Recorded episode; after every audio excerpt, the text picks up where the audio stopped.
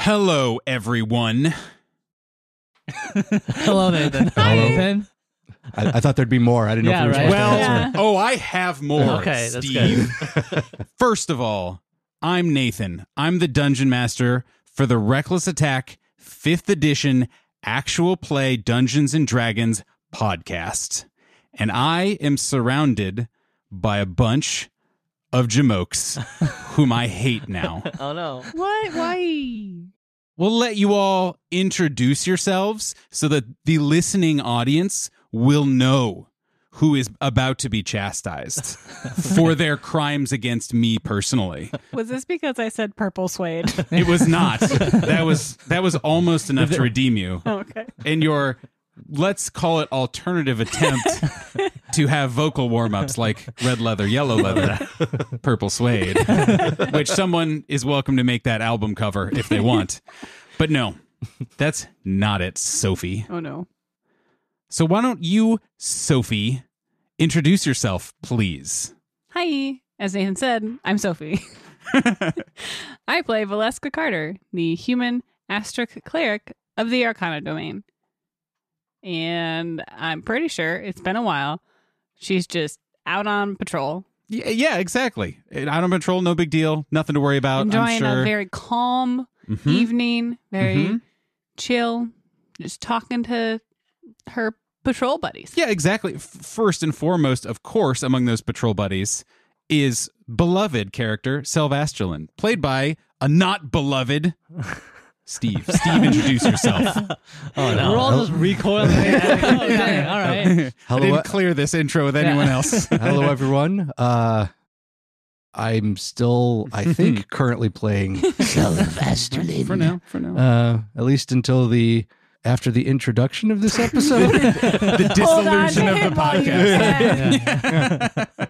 And uh, yeah, I guess it's just, uh, it's patrol time. We're out looking for trouble.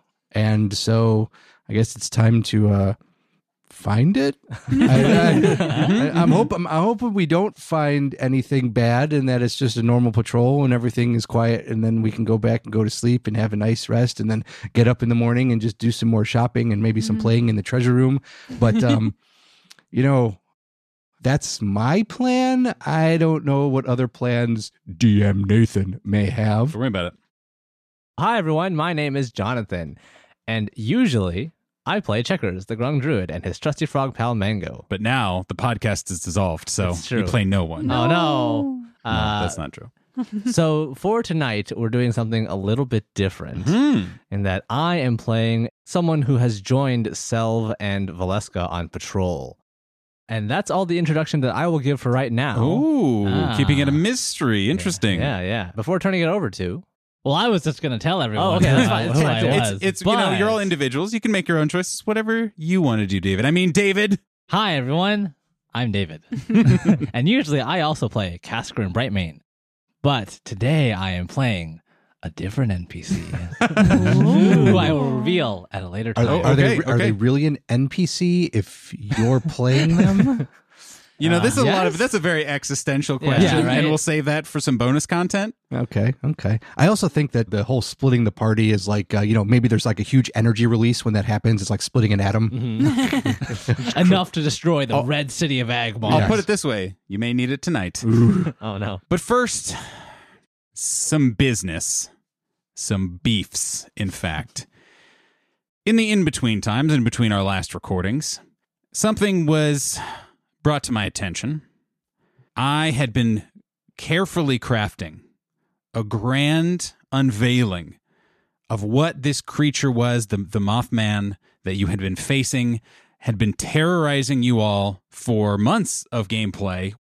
And I had a big dramatic reveal, said the name with a lot of weight. Everyone reacted in a like, wait, that's where you're leaving it. It was great. It was very rewarding. And then I found out that I was the only one at the table who knew what Mothman was. And we were all just looking at Nathan like, why is why did you make a dumb name for why this? Why did character? You call it this dumb name? Yeah, yeah, right. You just took the goth moth and put a man at the end yeah, of it. Yeah, you made like, goth moth worse. Yeah. What are you doing, Nathan? Yeah. And that was just, that really was painful for me personally, where like, and let this inform all D Ms, where sometimes... Even groups who have played together for a long time, things that you think might be cool and be a revelation. Not always. Not always. Just going to interject just a tiny little personal thing in here. Jeff, if you're listening, this is the Abaddon thing all over again. So, for both your edification and the listeners, I have done the liberty of doing a lot of research, a k a pulling up the Wikipedia page for Mothman.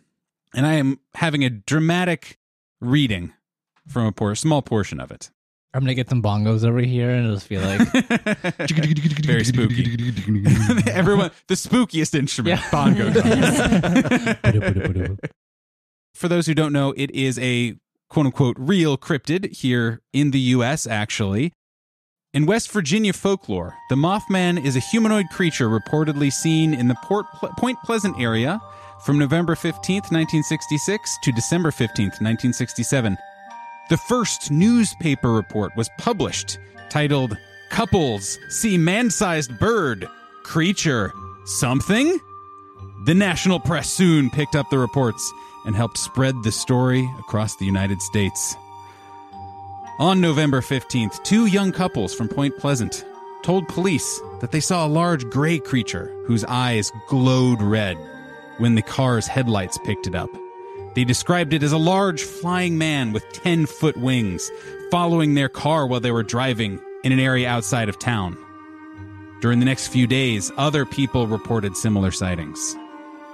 Following the December fifteenth, nineteen sixty-seven collapse of the Silver Bridge and the death of forty-six people, the incident gave rise to the legend and connected the Mothman sightings to the bridge collapse. In twenty sixteen, a news station published a photo purported to be of Mothman.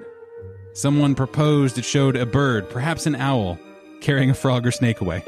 I know. But I choose to believe that it was the Mothman.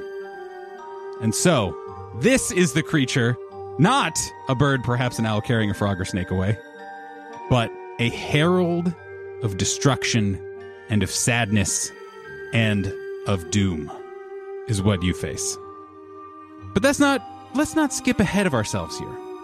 It's just a night on the town in Agmar. You guys are just strolling around. Selv, Valeska, these two N P Cs, played by P Cs, you don't know, we'll figure it out, are just strolling the pleasant, albeit dark, streets of the Red City. Sophie and Steve, could you please first describe your characters, what they're doing, what the kind of omniscient camera swooping in on your position in the city as you are on patrol on the Red City of in the Red City of Agmar, watching out for signs of this herald? Well, they would see Valeska in her leather armor, loose-fitting pants with tall boots. She does have her dark blue eye mask on because mm-hmm. it's just like a habit at yeah, this point. Yeah. Like she feels weird not wearing it. Uh, and her short cropped brown hair braided back and together at the nape of her neck. And she looks quite small next to Self as she's maybe five feet tall. Yeah. And he is seven. It's a real six and a half, I think, solid. Yeah, it's just six, six and a half or so. Yeah. While we're walking around, Selv is uh, he's like six and a half feet tall, and if there's any kind of moonlight out uh, yes. right now, so um, he it kind of reflects off his scales, which are a combination of silver and white, and so he. In the moonlight, he almost has a little bit of a glow, especially if there's like a, a, a fog or anything around him. You can kind of like see it reflect off and shine. He is constantly looking around, up, down, left, right, and just watching the skies, keeping his eyes moving so that any any larger shapes, he can, even if he catches it out of the kind of the corner of his eye, he could focus on it as fast as possible. And he's walking with his uh, with his staff. He's wearing his travel gi, which is uh, his um, shit's about to go down gi. So it's mostly kind of a, a dark red and crimson with a gold almost sash across the uh, across the chest, and he's just walking around and maybe occasionally piping in on any conversation that's going, but he's mostly focused on just watching and, and keeping an eye out, because having encountered these creatures before, he knows that he absolutely does not want to get caught off guard by one of these things. Mm-hmm. I love the idea that Selv just has a, like, yeah, this can get blood on it, Gee. Yeah. Yep. It's fine. Val is probably carrying on conversation with the two guards that yeah. are with, with them, while still keeping an eye out, but she doesn't have dark vision, so she's carrying a torch. Occasionally, she'll start walking backwards and maybe, like, hold on to Selv's hand as she does it. Just, like, get a view, just, like, adorable. Making sure. So, you know. Just to clarify, are you using a torch, or do you have the light spell? I don't have the light spell. Okay. Oh, no, I do have the light spell. Yep. I'm okay. just... Uh, well, no... torches torch is yeah. also also a good idea, but if you have a torch, if you could put the light spell maybe on Selv's staff. Yeah, let's put this light spell on the top of Selv's staff, and I'll have a torch. Sounds cool. Good. Light Perfect. All around. Because I can't see in the dark either. To set the scene, as you guys are about to introduce your characters again, you guys got introduced here as you were kind of assembling your, you know, calling in favors from your allies, saying, hey, we have a plan. Namgar was able to happily connect you guys with some patrolmen in the area who were on the night shift to kind of accompany you and bolster your forces. Specifically, you guys, the two of you plus the two guard people, are actually in the Stills area of the city, which is kind of in the southeast portion, most towards the Waveless Lake. And as you're walking around, you can definitely see that this is the part of town that is well lived in, but is definitely not as opulent as many of the other places are or were. This is clearly a working class neighborhood. I'm going to use Control Flame, which is just a, a semantic component. So I'm just going to kind of wave my hand, and I am going to double the bright light and dim light cast by the torch. Ooh. Cool. Oh, cool. Cool. So the two guilders are walking along. And who accompanies them this evening? And I believe this is also the first introduction of these characters to the rest of the table as well. You are accompanied by a tallish-looking humanoid. He is a little bit shorter than Selv, but he has this shoulder-length hair that's golden. And he's a little bit stockier than Selv might be. The thing that you would note about him is that he's wearing this kind of old-looking set of full plate. Um, it looks like it's been well cared for, but it's it's survived a few battles. However, both of the sleeves have been, like, cut off, basically. So he's essentially just wearing this giant breastplate-looking thing, but it's awesome. Full plate. He's standing up tall, and he's just sniffing the night air. I'm just trying to get a sense of everything around him. It looks like it's like he's not even paying attention to the, the actual sights around him. He's more or less just trying to smell what's going on around him. Um, and when he would have introduced himself earlier, he would have said, mm, pleasure to meet you. My name's Bartholomew, but anyone that knows better calls me Char. Hi. Hi, who are you? Valeska Carter, the Golden Tree Guild. Carter, nice to meet you. And you there? Selvastrolyn, also of the Golden Tree Guild. Asterlin, that's a strong name. Nice to meet you. Thank you. Hey. Who's this then? Ah. Uh, no, and I was more sad about it. My name not being oh, strong. Yeah. um, do you just look like a pretty much normal human type person? Yes, for okay. right now. Mm-hmm. You're also accompanied by a small halfling, about four feet tall, standing a little bit shorter than Valeska. He is... That's hilarious. Yeah, right? Four feet tall, tiny person. Yeah. A little bit smaller just than Just a little bit smaller than that. Hey, I on you. He's wearing basic leather armor. He has a short sword by his side, and most notably, he has slicked back brown hair and two golden earrings. Ooh. Nice to meet you. The name's Harrison Goodleaf. It's a pleasure to be working with you today. Hello. And so he has been basically babbling this entire time as we're walking. I don't think this Mothman's really that big of a deal. I mean, I'd I'd rather like to see him tonight if possible. I think he'll go down rather easily. Val oh, just looks no. sideways at Selv. What's the big deal? It's just a blob of darkness, right? That's what the reports have said. Nah, it can't be that bad.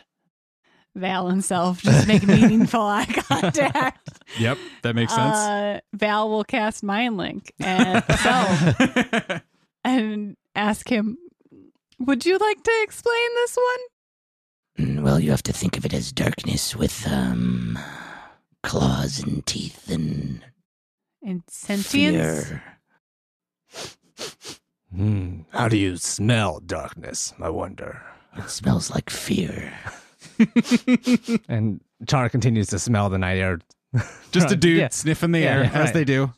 And one thing that Char would have shown you before is that he kind of takes a quick second, breathes in and inhales, and all of a sudden you see his, like, just both of his arms get massively muscular, like his shoulders pop and his biceps just, like, get crazy huge, and he grows these long, almost canine-like teeth. And he just, like, growls for a minute. What do you think? Fascinating. What is happening? Formidable. As we are walking, Val is going to start politely asking you about how you do mm-hmm. what you just did. How you and do. Then we'll become more insistent. Right. Well, I actually come from a long line of soldiers here in Agmar. My people have been in Agmar for quite some time, actually. We were here when we first reclaimed the city. My family and I, we have been guards here in Agmar this whole time, and I find it part of my duty, you could say, to continue guarding the city. I appreciate your service. How do you grow fangs and make your arms do that? That was more ah. what I was getting at. Ah, well, it's a leftover ability from when the Pentarchy were experimenting, I hear. We more or less look humanoid now, but we still have this vestige of bestial power within us that allows us to transform. It can be useful sometimes, but you see why I don't use it all the time here. Fascinating. I could see how it would uh, ruin a lot of shirts. Yes, well, I tend not to wear sleeves, if you understand. So, would you like to roll a history check to see if you know anything more? Yes. Guidance. You're just quietly like, oh, interesting, interesting, and then turn to the side and whisper a prayer and touch your chest to be like, but like, what is the real deal? What do I remember? What do I remember? Mm-hmm, exactly. nineteen. Nice. So you would actually know that there is a pretty sizable population of beast folk here in the city. Some of them are a little more obvious, and some of them are much like your new N P C guard friend, who are just kind of totally normal people, but they were people who the Pentarchy in the early days of their empire modified and ex- experimented on, essentially. Eventually, they moved to other projects, and the beast folk were able to essentially become their own people, more or less, and are kind of just treated in the same way that every mortal on Rixia is, especially now, aren't really looked upon. It's been so long since they were created that they are just looked upon like anyone else. So you decided to play a character that literally has a beast mode. Yes. I'm going to climb on the roof and see if I can get a better view of the area. I'll follow you along there while if you guys patrol down here. Sounds good. Shout, and Val will tap her head as she says it. Shout if you need anything. Of course. And I will. Uh, I'll make sure to stay within the thirty feet or so of Val, so the the mind link is still active. Well, I don't know if you. I don't know if we should let you go alone, Harrison. What do you think? I mean, he's pretty tall. I, th- I guess we'll be able to see. Uh, I guess we'll be able to see it coming from a mile away. I will be with you, just right up there. Or is that the uh, going alone? That's what you're worried about. A bit. If if what you've told me about this creature is true, then I'm just concerned, is all.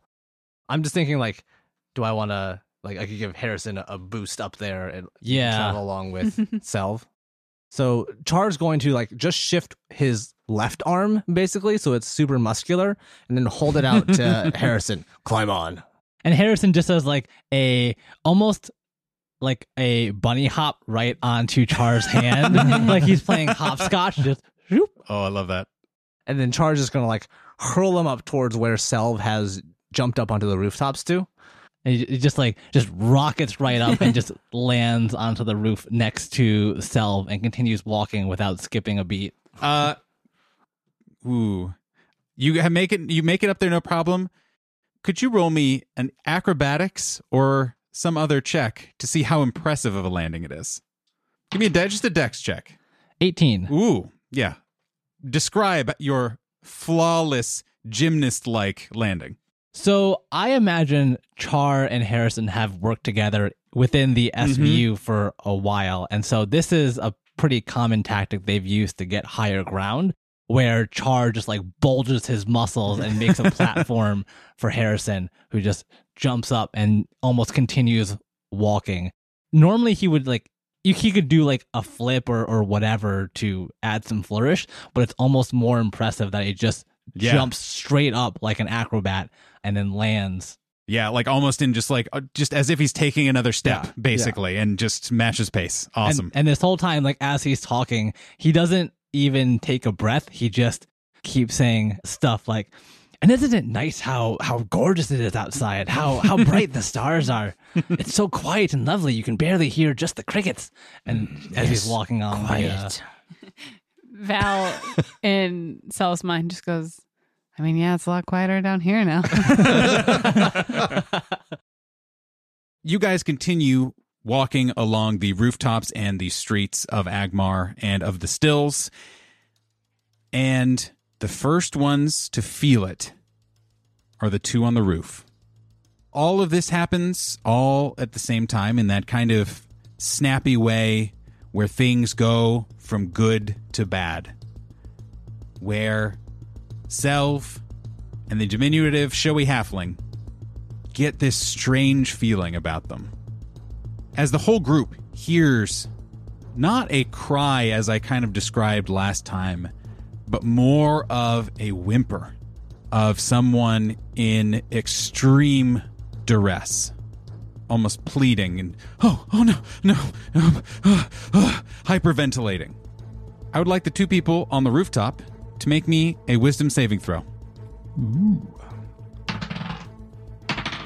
Selv has a fifteen. Harrison has a ten. The both of you, as soon as you step forward a little bit, you take one step and this all hits you. It is as if, as if the sky above you is bigger than it's ever been, and that you are smaller than you've ever been. That there is this huge city, this huge sky, this huge world, and you are just a tiny, insignificant, vulnerable speck on it. You feel your chest tighten up, and you feel as if you are alone and exposed in the middle of some unfathomably large field. An open abyss of darkness, of no cover. And I'd like everyone to roll initiative. Cool. Ah! Cool. Nice. Char with a twenty-one. Hey! On a, wow. A natural twenty. Nice. Nice. eighteen Ooh. For now. Hey. Ooh. With no bonus. Harrison with eleven. Steve just looks what, away. What, what, what, Self what, goes on four. No, really? Roll the two. Mechanically, I will first say, for the both of you, Self and Harrison, your speed is halved, mm. as if you've entered into an aura. This is all an aura effect, just for clarity. Your speed is halved. You have minus two to your A C, and minus one d four on every attack. So did neither neither of us made the save? No, this is what you both share. Oh, ah, oh, there's no save. So some effects just happen, and then the save prevents other bad effects. Ooh. Oh no! For Harrison. And for anyone else who fails on this roll, you, akin to the slow spell can either make an action or a bonus action on your turn. So what this is emulating, what you guys are feeling, is as if you are just, again, a tiny speck on a huge plane of existence and are almost supernaturally slowed. Or imagine an ant going across a table where the ant thinks it's moving perfectly normal, but there is so much table. And that is you. You are the ants. That's cool and terrifying at the exact same time. Yeah, I don't like it, but it's awesome. Correct. Everyone hears this hyperventilating, almost, of just coming from around a corner, down a small side street, up ahead of you guys. And again, it is loud enough that you guys can hear it from the distance that you are. You estimate that it is probably about thirty feet away from certainly the people who are up on the roof, and I'll just give you roughly thirty feet away from you guys. But you do not see anything yet. The people on the roof only start to feel the effects of this thing. Char just kind of gets, basically, he smells the adrenaline and the sweat, and just, he can almost smell the, the fear that's being exuded around him. And it just kind of like kicks him into high gear for a second. He instinctually begins shifting into his bestial form. Mm-hmm. So he takes one step and all of a sudden he just like stops, like something's shocked him almost. And he just, you can hear this low growl coming out of his mouth as his arms slowly become bigger, his hair grows, and the fangs on his teeth begin to enlarge. Val, we're in trouble. Uh, or Val, someone's in trouble, but also we're in trouble. Aha, uh-huh, I'm in danger. I'm in danger now.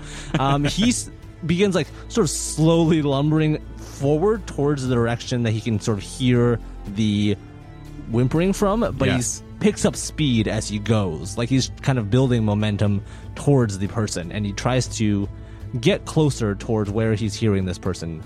When he moves thirty feet, does he see anything differently? First, wisdom saving throw, wisdom please. Wisdom saving throw. Oh, natural mm. one. Oh, no. I love that the checker side is that chaos of all or nothing. Yeah, yes, right. All or nothing. Uh, so you, Val, you see this large man grow even larger and more bestial and more intense and intimidating. And, you know, you get that flash of like, ah, I see what the Pentarchy was thinking mm-hmm. when they came up with this sort of thing. But you see this big, hulking mortal start to charge in and take several steps, and then suddenly it is as if, Char, you are running through quicksand. Mm-hmm. And again, it's not that you're perceiving things slower, it's not even really that you're moving too much slower, but it's just like, imagine your arms are pumping, your legs are pumping in the same way and the same speed that they always would, but you're not getting as far. Mm-hmm. And you are like, and it, it boggles the mind. Anyone who is watching is like, well, he's not taking smaller steps. He's not going any slower.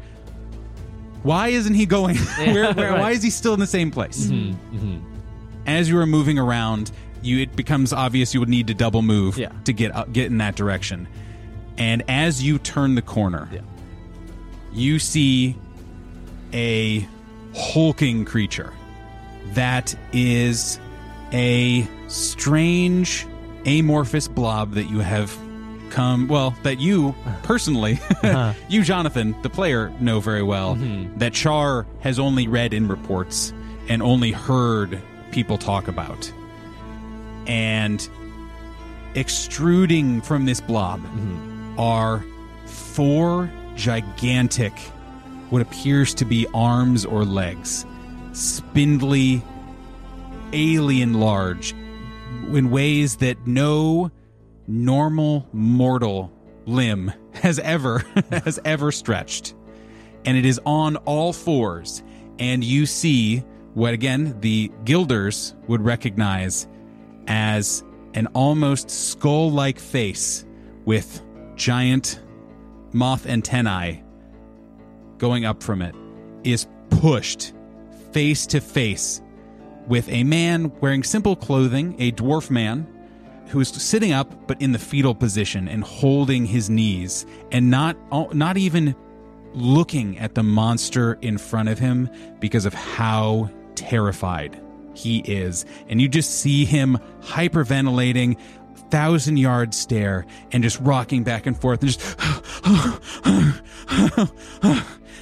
And when Char sees this, he is like, he almost starts to try and growl, but it comes out in kind of a loud, almost like, like barking sound, like rah, that kind of thing. You know, like he's so terrified, like so surprised almost that this is happening, that he can't quite make up, make words come out of his mouth like that. Okay, so you're but you're able to get within, I will say, about ten feet or so okay. of this creature. Yeah, but it's like in an alley kind of thing.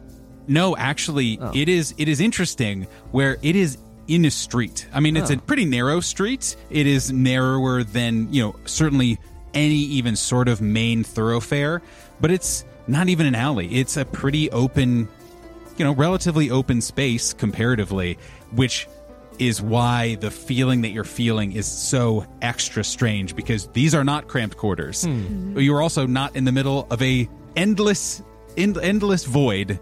You're just on a regular, smallish street. Val will say a quick prayer, touch her holy symbol around her neck, and run in the same direction, praying for the knowledge to get her through the battle. Could you make me a wisdom saving throw, please? Hopefully. I hope so, too. I'm, I cheer for you, you know. nineteen Oof. On the die. Nice. Easy peasy. You still feel the effects. You are still, again, making so much less progress and, and moving slowly, or, or your reaction time is different or something. You're not sure. But you are able to still take your full bonus and action on each of your turn, and you do not need to make that save as long as you remain inside of this aura. And so you're about thirty feet away from the, from the creature, and you now see the same thing that Char saw. Gotcha, gotcha. I will, as an action, cast Mind Sliver at the creature. Okay. Ooh, failed. It's four on the die. Cool. Five psychic damage. Ooh. And it will subtract a d four from its next saving throw. Ooh. Before the end of my next Ooh, turn. Ooh, very interesting. That's mm-hmm. nice. And then I will cast, as a bonus action, Spiritual Weapon. Sick. As Val is running up towards this creature, she removes her hand from her holy symbol mm-hmm. in just kind of a almost like sidearm fling, and that is how she casts Mind Sliver at it. And in thinking about how she's feeling in this aura, the only thing she can think about is that she has felt this small before, but in a positive way, in reading her mm, books mm-hmm. and exploring the world. So I as she casts Spiritual Weapon, a giant book just comes out. Yes. Yes. It's like, yes. it's like force pushed out of her shield again. Oh, I love that. And, but it comes out like open to come and like smack and close oh. on the head of this creature. Okay, give me an attack roll. Cool. A nineteen to hit. That hits. Only four points of damage again. Okay. Every little bit counts. Exactly. Mm-hmm. And I will stand behind Char. Nice. The giant man. I mean, that strategy has served you well in the past. Yeah. So this creature, you slam this celestial book down on it, and it does not move. Um, it takes the damage, certainly, but it is so hyper-focused on its victim right now, and you can see that it is almost heaving with breath in the same cadence that this person is hyperventilating, mm-hmm. uh, as if they are matched. As a free action, can Val just yell at the top of her lungs? Of course. Just yell, help! At the top of her lungs. Perfect. That's it. Absolutely. Now it's its turn. No.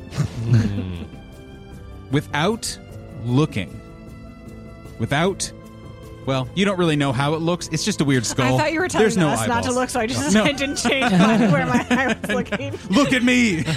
I'm the captain now. Um, it's two legs, we'll call them legs, appendages mm. that are closest to you guys, lift up simultaneously, as and it is still maintains perfect balance. even as its whole right side lifts up off the ground. And it sends both of the arms reaching out fifteen feet at each of you and makes a claw attack. No. Do I have cover? No.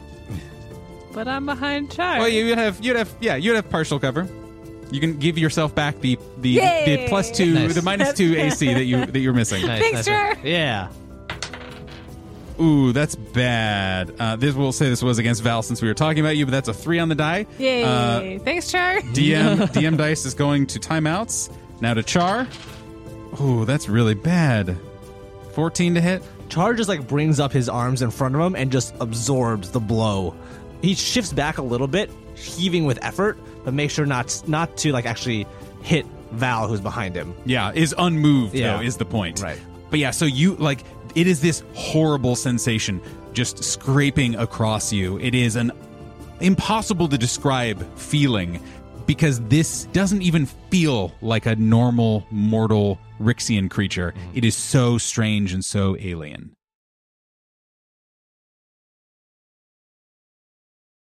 And now, a word from our sponsor. This episode is brought to you by A Foul Light Shines, a new free serial novel based on a D and D campaign. The Empire of Fire and Water has known twenty golden years of peace since the end of Agenion's War, a peace which is now in peril. When a ragtag group of friends intervene in a grotesque monster attack, they're too late to save a wounded man who leaves them with an encrypted journal and the words, "Trust no one, Tair." Can the gang find Tair, escape the claws of more strange monsters, and uncover the lurking threat to the Empire before it's too late? This story features themes of found family and strength in diversity, and is available for free on Campfire and Royal Road. A Foul Light Shines. Come for the fantasy. Stay for the cheese-obsessed goblin gunslinger.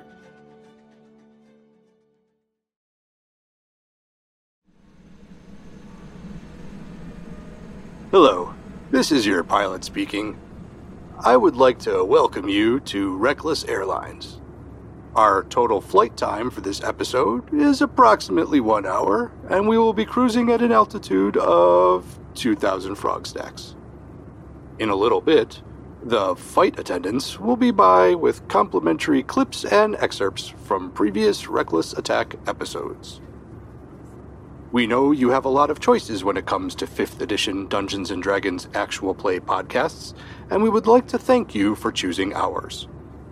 If you enjoyed your experience during today's episode, please be sure to fill out the in-flight survey and leave us a rating or review, or tell a friend.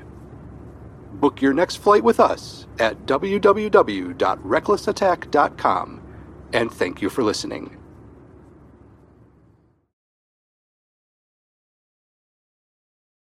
Harrison, you are, you know, you have, you're just at the edge. You are up on the rooftop with Self, and you have just felt this horrible, horrible feeling. And you hear sounds of battle up ahead of you. What do you do? So Harrison has been talking this whole time, and all of a sudden, as he, we walk into this aura, he feels the words catch in his throat. Reflexively, he begins to cast a spell, but it's like his reflexes are so slowed down. Mm-hmm. His arms and his fingers aren't moving at the same speed that he's that he's used to. Yeah, and his mind, I'd imagine, too, where it's just, like, churning away.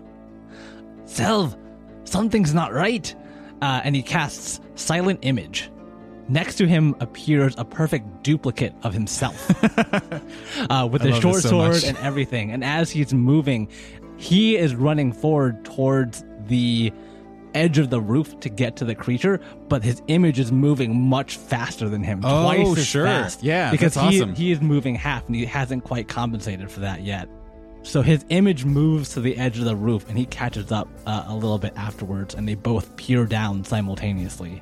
Okay, awesome. And that is what you see, is you see this horrible thing unfolding. You can maybe even see the arms extend and kind of like are reaching back after having clearly tried to smack the other two people on the ground. And you have a look more than anyone else down on this creature and its horrible skull-like face. Harrison looks back at Selv, and he has this, like, huge, just shit-eating grin, basically. Like, it, it, much in the same way, like, Checkers does. It's like, oh, this is going to be fun. Oh, no. And he, both him and the image turn around and just do, like, a backward swan dive off the roof. Excellent. Excellent. And that is so his turn. Th- that actually might answer a question Selv had in the back of his mind was, do they fall at half speed? Oh. Ooh. What I'm going to say is that the end of your turn is essentially you, like, turning around and, yeah. like, the slow-mo. He's clearly about to fall down. Yeah. But interesting. Ooh. Ooh. I don't think I can say that yet, but that's a wonderful question, Steve. So you are, you have just started to feel gravity's embrace pull you downward. You can make me another wisdom saving throw if you'd like. Fail. Oh. I rolled a, a two. Damn. Okay. So I have, I, I think I have a little bit more movement than Harrison had. So I'm going to make my way to the edge of the roof. Mm-hmm. And whichever corner of the roof is the same side that Val and Char Are, are coming from. Yeah, so just to re-describe too, so I'm kind of imagining it as this victim is almost up against a wall and cowering, and this creature is before you guys and kind of straight up facing you, and then over to the left is Val and Char kind of charging in. Okay, so I'm going to move to the, the left side of the of the roof. How far is the creature from me? As long as you move all the way, it is essentially just right below you. So you are up on, we'll say, a one-story building. Okay. So it is ten feet. It, fuck off, Pythagoras. You're ten feet away from this person, okay. from this thing. What I am going to do is use Fist of Unbroken Air. Yeah. So right. My first attack with this, eighteen to hit. Hits. Okay. So as Selvratta runs up there, his fist kind of gets there. There's like that swirling yeah. wind around it, and he just punches down, and almost a, a wind form shell of his hand kind of comes out and strikes this thing. Yeah, and I'm imagining it like having like a parabolic arc, like over the shoulder of this dwarf, so it just like has the the proper angle it's, to push. It's, this yeah, thing. And it's right right in the face. Just so that is going to be originally four points of damage, but we're going to subtract three from that. Ooh, yowza. Even with your dex mod and stuff? Well, uh, so it's it's plus two. I rolled a two on the damage die, so plus two is four oh. points, and then minus the three on the thing. So it's, it's one point of damage, but it does have to make a strength saving throw or be pushed back ten feet and be knocked prone. Nice. Four on the die. You punch down and make a less than ideal connection. You, Selv, immediately, in the same way that in some of your other fights have noticed, seem to do as much damage as you hoped, and it has the effect that you hoped. Okay. And you see this thing just like anime skid backwards as dust and stuff kicks up as it is separated from the victim, who is still clearly totally out of it and totally unresponsive and still breathing and hyperventilating, but this thing is now no longer looming over it, and it rears back and looks straight directly at you. And then I'm going to uh, am I still within fifteen feet of it? If, I'm gonna uh, say if I if I move if I if I move a little bit. So if you drop down to the ground, you could. Uh, hmm. Yes, I will. Uh, Sick. I, I will. I will drop. I will just basically like. Uh, leap off the... Uh, Do you have that, like, wall walk yet? Not yet. Dang. Okay, um, give me an athletics check, or acrobatics check. Acrobatics. All right, acrobatics. Do so gracefully. fourteen total. I'll say that's good enough. You don't have to take any damage from one story fall. You're yourself. That seems reasonable. I just imagine self, like, kind of, it, it, like, his, claws. Yeah. Like, yeah. sticks his claws yeah. in the building and just... And just like that pirate sticking his knife in yes. his tail kind yeah. of thing. Nice. That's cool. I'll land next to the dwarf on the ground. Excellent. Top of the order, round two. So this thing has now been pushed back ten feet. Selv is on the ground.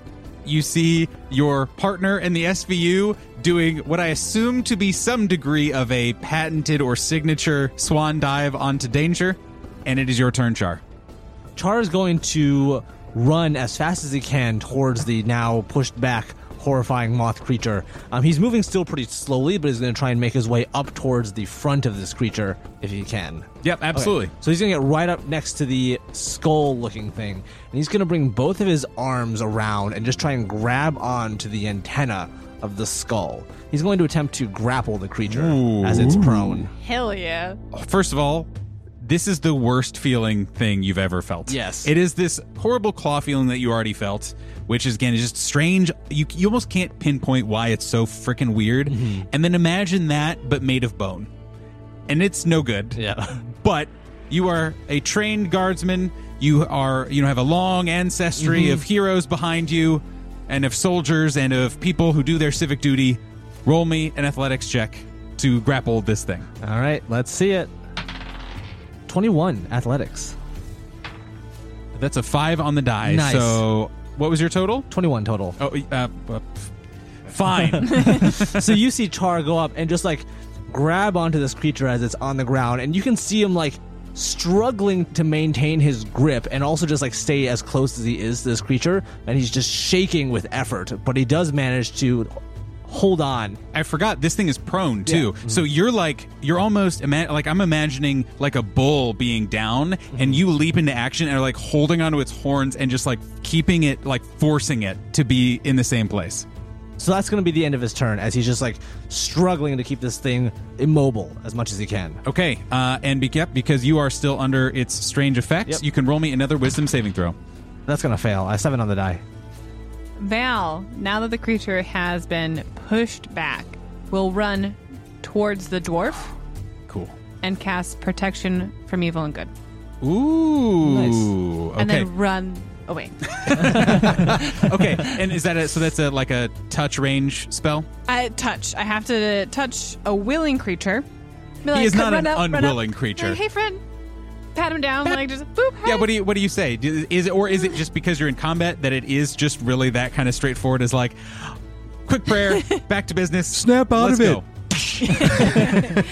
Yeah, Val will probably run along the wall the dwarf is up against, grab his shoulder, and say, "Come with me if you want to live." No, knowledge will protect you, and. There's a quick glow from her hand, and she kind of like gives a tug as she leaves to try to get him to follow her, and will start retreating at that point. Okay. Um, could you... You can make me a strength check of some sort, or a charisma check to be the proper amount of forceful and or gentle to care for this person. I would like to try... to persuade him. Hell yeah.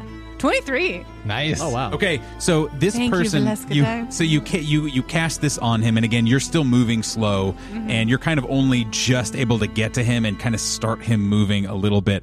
But as you're saying this, and as you're comforting him, and as your magic fills him and emboldens him, he staggers up to his feet, does not, you know, let, lets himself be led away. He has a moment of lucidity and looks you straight in the eye and just says, "They're all dead. They're all dead." But he follows you as you move. And then I will move my spiritual weapon and attack again. Ooh, cool. sixteen on the die. Absolutely. One one point of damage. Wait, two points of damage. Which does less than you'd hope. Yeah. Oh, no. Dang it. Rolling real shit. My D twenty is doing great. My D eight's not. I'm going to switch that one out. You guys all see Val charge in, say something, cast something on this person, and start to move this victim out of the way. Cool. Thanks, Char. Oh, you got it. I believe in you. So, Char, yeah, and you guys all, of course, see this now that you are, well, I guess... I just, you don't. Harrison, yeah. Harrison doesn't see it. Not yet. He's, he's directly facing away from you. As, as Char rubs its belly oh, and yeah. puts it to sleep. Uh, Harrison, we'll see. I still haven't figured out how to... Hmm. Well, we'll figure it out. Char. Yeah. You're trying to wrestle this thing down, trying to control it, trying to do who knows what, to buy time, to do something. And with this horrid superhuman strength, mm.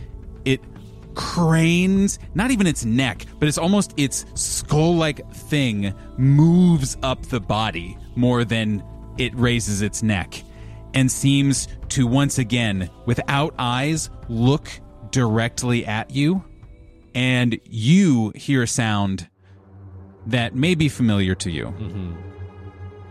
Bong! A bell rings, and I would like everyone to make a strength saving throw. Oh, no.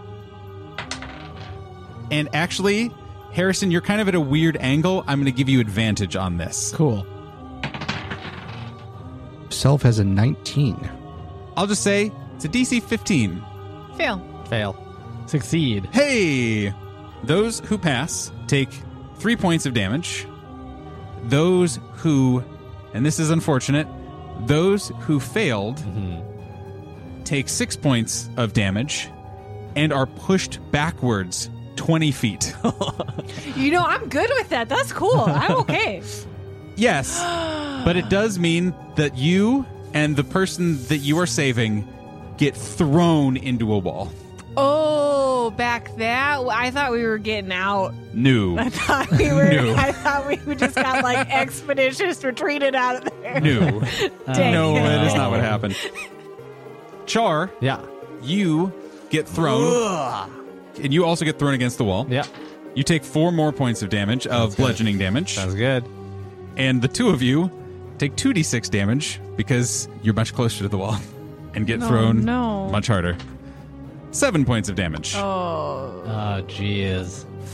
But it's not all bad news, because as this happens, and I can't, I, could, I, I really labored over this, how to explain it without getting into game mechanics in a fun, artisty way, and I failed. And sometimes the D M, you just have to be fine with that. The extra effect of a d four of damage being reduced seems to no longer be there. So you're able to move your limbs just a little bit faster and are no longer penalized on your damage rolls now that it's used that ability. Huh. So it blows everyone back, and it is as if a sound wave goes off. It is in a huge bubble where just like poof, and there's this hemisphere of force that just expands out from it. Then it moves up to the wall and is now within range of Val, of Char, and the dwarf. And Selv, I guess, is uh, somewhere in there so too, right? How fast does it look like it's moving? It was, I guess, technically prone. So True. It had to stand up. And if it, it, it made, if it made that full distance, can I get an Roll me an insight check or some other check, because it is able to move that fast. Um, uh, Insight's fine. Uh, ten? Hard to say. It's what makes it hard for you is that you can't tell whether it is moving fast or whether things are so distorted around it that it seems like it's moving fast, if that makes sense. Okay. Yep. So it has the movement to stand up and scuttle around. The only person who's not on the ground and kind of in melee with it is the person who is next, who is about to do some stuff. Harrison, it is your turn. So did this creature move to the building away from him? I'm just wondering, mm-hmm. is there a chance that Harrison could fall on this creature? There is a one hundred percent chance that Harrison could fall on this creature. Okay, cool. As Harrison falls backwards off the top of this roof, he does like this corkscrew movement as he falls. I just imagine this one little glance between Harrison and Illusion Harrison where they kind of just look at each other and yeah. lock eyes for a second. Yeah. And they're just like, just kind of nod. Yeah. And then Illusion Harrison. He's like, we got this. So as Harrison and his illusory duplicate corkscrew uh, and fall to the ground, they both give themselves that nod of like, hell yeah, we can do this. And then the duplicate just falls much faster yeah. than Harrison does. No, actually, it's interesting. You guys fall at seemingly normal rates. Okay. It is just your walking and running movements that change, and you guys drop at the same rate. interestingly enough. Okay, gotcha. So as Harrison falls, he is going to try to land onto the creature and stab it with his short sword. Yeah. He's just doing like a rotating dive into this creature. Yep, absolutely. sixteen to hit. That'll hit. Because there are so many people adjacent to him, he is going to get a sneak attack. Yes, indeed. ten points of damage. Whew. Minus your one d four? That is no, not happening is, anymore. That is no longer oh, I'm in sorry. effect. Yes.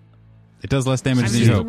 But it does cheat sheet. more damage than it previously would have. And that is unfortunately his whole turn because he does not have a bonus action. But he's going to try and break out of this slow aura. Yes, you perfect. You got it, Harrison. Natural twenty. Yay, nice. I mean, how could it be anything different for Harrison? Like, of course, now is the time for action. Of course, jumping off the building solved everything. Obviously. People should try it more often. I mean, it, clearly so it works. Is the only person affected now fully Char? Char? Yeah. yeah. Okay. Self, your turn. So again, you seemingly once again have been able to do full... Da- I mean, again, asterisk full damage, but have been able to do full damage to this thing. I uh, I was a little worried with the uh, that gong kind of bell... type thing, and it was because of recent commercials. I was going to be like, and all of us turn and go to Taco Bell. No, like, no, you are not. You are not compelled. It is time to live, Moss. Yeah. No, it is not a fourth meal monster. uh, okay, Selv is going to bring his quarterstaff kind of in front of him, and and aim for this as close as he can get to the head of this moth thing. Yeah, and going to attack twice. So first attack. A sixteen to hit. That hits. Five points of damage. Okay. Full damage. I'm going to use a key point to flurry. Nice. nice, nice Seems nice. reasonable. sixteen to hit for four points of damage. Excellent. And unfortunately, a, damage. a four to hit. Uh, that is not. And then I am going to not be happy about my current location. And that will be the end of my turn. That is the end of round two. You guys are all pretty much, other than Harrison, pushed up against a wall with this creature. You've all been blown back. Char, it is your turn. Char, when he got pushed back against the wall, did he get knocked prone? No. Okay, so he's just like... sort of shakes himself off a little bit um, from the, the force of getting pushed into the wall, and he faces the creature. I'm assuming right now he and Selv are kind of like looking at it from different angles. Uh, and so he just rears back and just starts punching this thing as hard as he can, basically. Yep. Uh, just like mostly in anger, but also in trying to get its attention away from the dwarf. He's going to make an attack. thirteen to hit.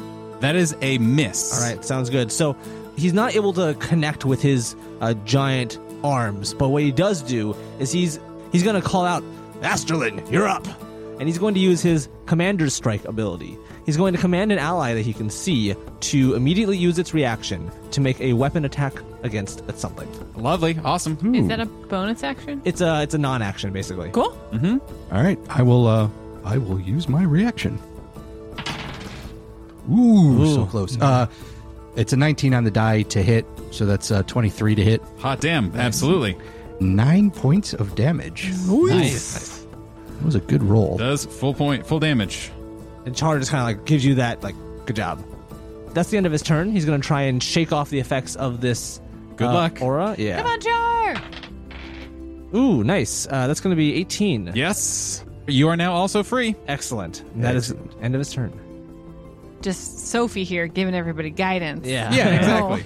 From a distance. Speaking of, Val, you were mid slowly dragging mm-hmm. this dwarf away, this this harrowed victim, when you were just blindsided and just thrown up against the wall. And now, once again, you are face to face with this monster.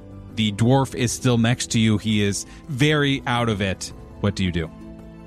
So Val, having been blasted into this wall, I'm imagining kind of got blasted uh, on her shoulder, so she pushes herself off the wall, spins around, and is just still frightened and worried and uncertain as to what is going to happen. So kind of almost out of a panic reaction, she unleashes Guiding Bolt. Ooh. Onto this creature. Okay. Yes, seventeen on the die, so it's Ooh. a twenty-two to hit. Yep, Ooh. that hits. twelve points of damage. Okay, less than you'd hope. Yes. And the next attack has advantage. I should have done this in a different order, but it, fuck it, I'm doing it. I have not optimized this turn. Well, someone else's attack will have advantage. I attack it with Spiritual Weapon. Oh, got it, got it, got it, got it. I thought you had already for some reason. Carry on. No, I'm going to do it. Well, you have advantage, so that's pretty cool. It is cool. fifteen on the die. Mm-hmm. Nice. Eight points of damage, and that's it. This creature, now that it is no longer actively feeding and is actively combating, it's going to take a legendary action. Oh. No. We should just, just give it the dwarf. It's just, it's just yeah. Val, yeah. Val, could you make me a Constitution saving throw, please? No. Yes. The answer is yes. I can make. A I will. I can. Constitution on, Val, saving throw. I, I must make it. Eleven. That's a fail. Damn it. Ugh. From my angle, it was like an eighteen, and I was really excited oh, for no. you, but no.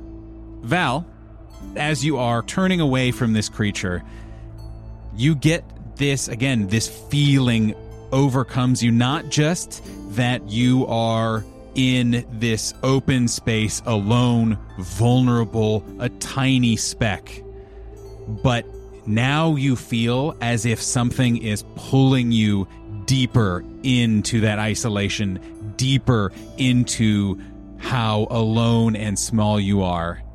And you find yourself on top of the building as you have been teleported ten feet up and are no longer able to see the creature. Val what? turns around three sixty in a circle in just utter bewilderment and is trying to figure out what just happened. Yeah, and you can still hear. It is still right down there. Like yeah. There's still battle and that kind of stuff, but it has moved you, like kept you further away, further alone. Oh, I thought first. I Sophie's thought, real happy about this. I, like, I, I am very yeah, happy. I, I thought first. This. I thought for a second it'd be Val. Val turns three sixty, looks around, and just goes, "I am a god." This is. Thank you, God of Knowledge. This was exactly what I wanted. No, Val is still. How did you know? Under the aura of fear, and is like, "Well, fuck." Uh, now it is the Mothman's turn. Oh no! First, it is going to make an attack against self. It's a nineteen on the die. Yep. Ten points of Ugh. bludgeoning what? damage. Ooh, oof. I'm that's, so glad that's Val's not on the good. Roof. And then, as part of, it, as its second attack, it's going to reach out and try to grab the dwarf that it had been attacking. No, my dwarf buddy. Uh, rolled a fifteen on the die. This is the D M die for the night, apparently. And does not do damage, but brings it, once again, just in lightning speed, especially with you guys feeling the way that you do, with lightning speed, reaches out and snatches this dwarf and just thrusts it back into its face, just almost pressing forehead to forehead. And this dwarf, once again, goes almost unresponsive with fear and terror and who knows what else. Though it does have protection against good and evil on it. So I was going to say, how did we rule that last time? Because I think Selv got it casted on him. Yes. Uh, so it's protected against aberrations, grants several benefits. Creatures of those types have disadvantage on attack rolls. I had forgotten. Okay. I re-rolled and rolled a four on the die. Yay. Nice. So it just reaches out and tries to grab at this creature, and you guys all see, and Val doesn't, this flash of light almost repel the claw attack, and it does not is not able to grab. And you can once again hear, not in a, an attack way, but you hear another bell sound as it chimes out. Harrison, you are atop this creature. I am atop of it, yes. As a bonus action, Harrison is actually going to disengage. Cool. And as an action, he is going to make the illusory duplicate of himself run in front of this creature's field of vision in front of the dwarf and just sort of bring his sword up and take the, the stance uh, to protect him. Uh-huh. Okay. Harrison disengages, and as he's running away, he tries to throw his voice in the direction of the dwarf. And is like, hey, dark and stormy, why don't you pick on something your own size? And he's just like this tiny dwarf standing against, uh, he's just this tiny halfling standing against this monstrously large creature. But uh, the real him is hiding. uh, give me a, we will say either deception or performance check. Deception is nine. Okay. Uh, upon hearing Harrison's uh, yell out and challenge to the creature to pick on something its own size, Selv will just kind of say quietly to the, the the darkness around him, mm, that would be me. Ooh, uh, eighteen on the die for a total of twenty-two to hit. Ow, yeah. Four points of bludgeoning damage. That was all the damage. Wonderful. I'm going to spend another key point, and I am going to flurry of blows. Oh, no. I got to stop doing the flurry of blows. That doesn't work. Uh, that's a one on the die. Does a twelve hit? twelve does not hit. All right. That was a wasted key point. Damn. Those are some rough rolls. Mm-hmm. I will, as long as I'm still within fifteen feet of the creature, I'm going to scoot around so that I could be next to the dwarf. Top of the order, when something happens. Once again, almost in slow motion, you all hear the deep ring of a bell. And we'll see you next week. No! Oh. What? Oh, come on. What? No! We'll see you next week. Thanks, everybody. Pausing mid-combat is bad for my constitution.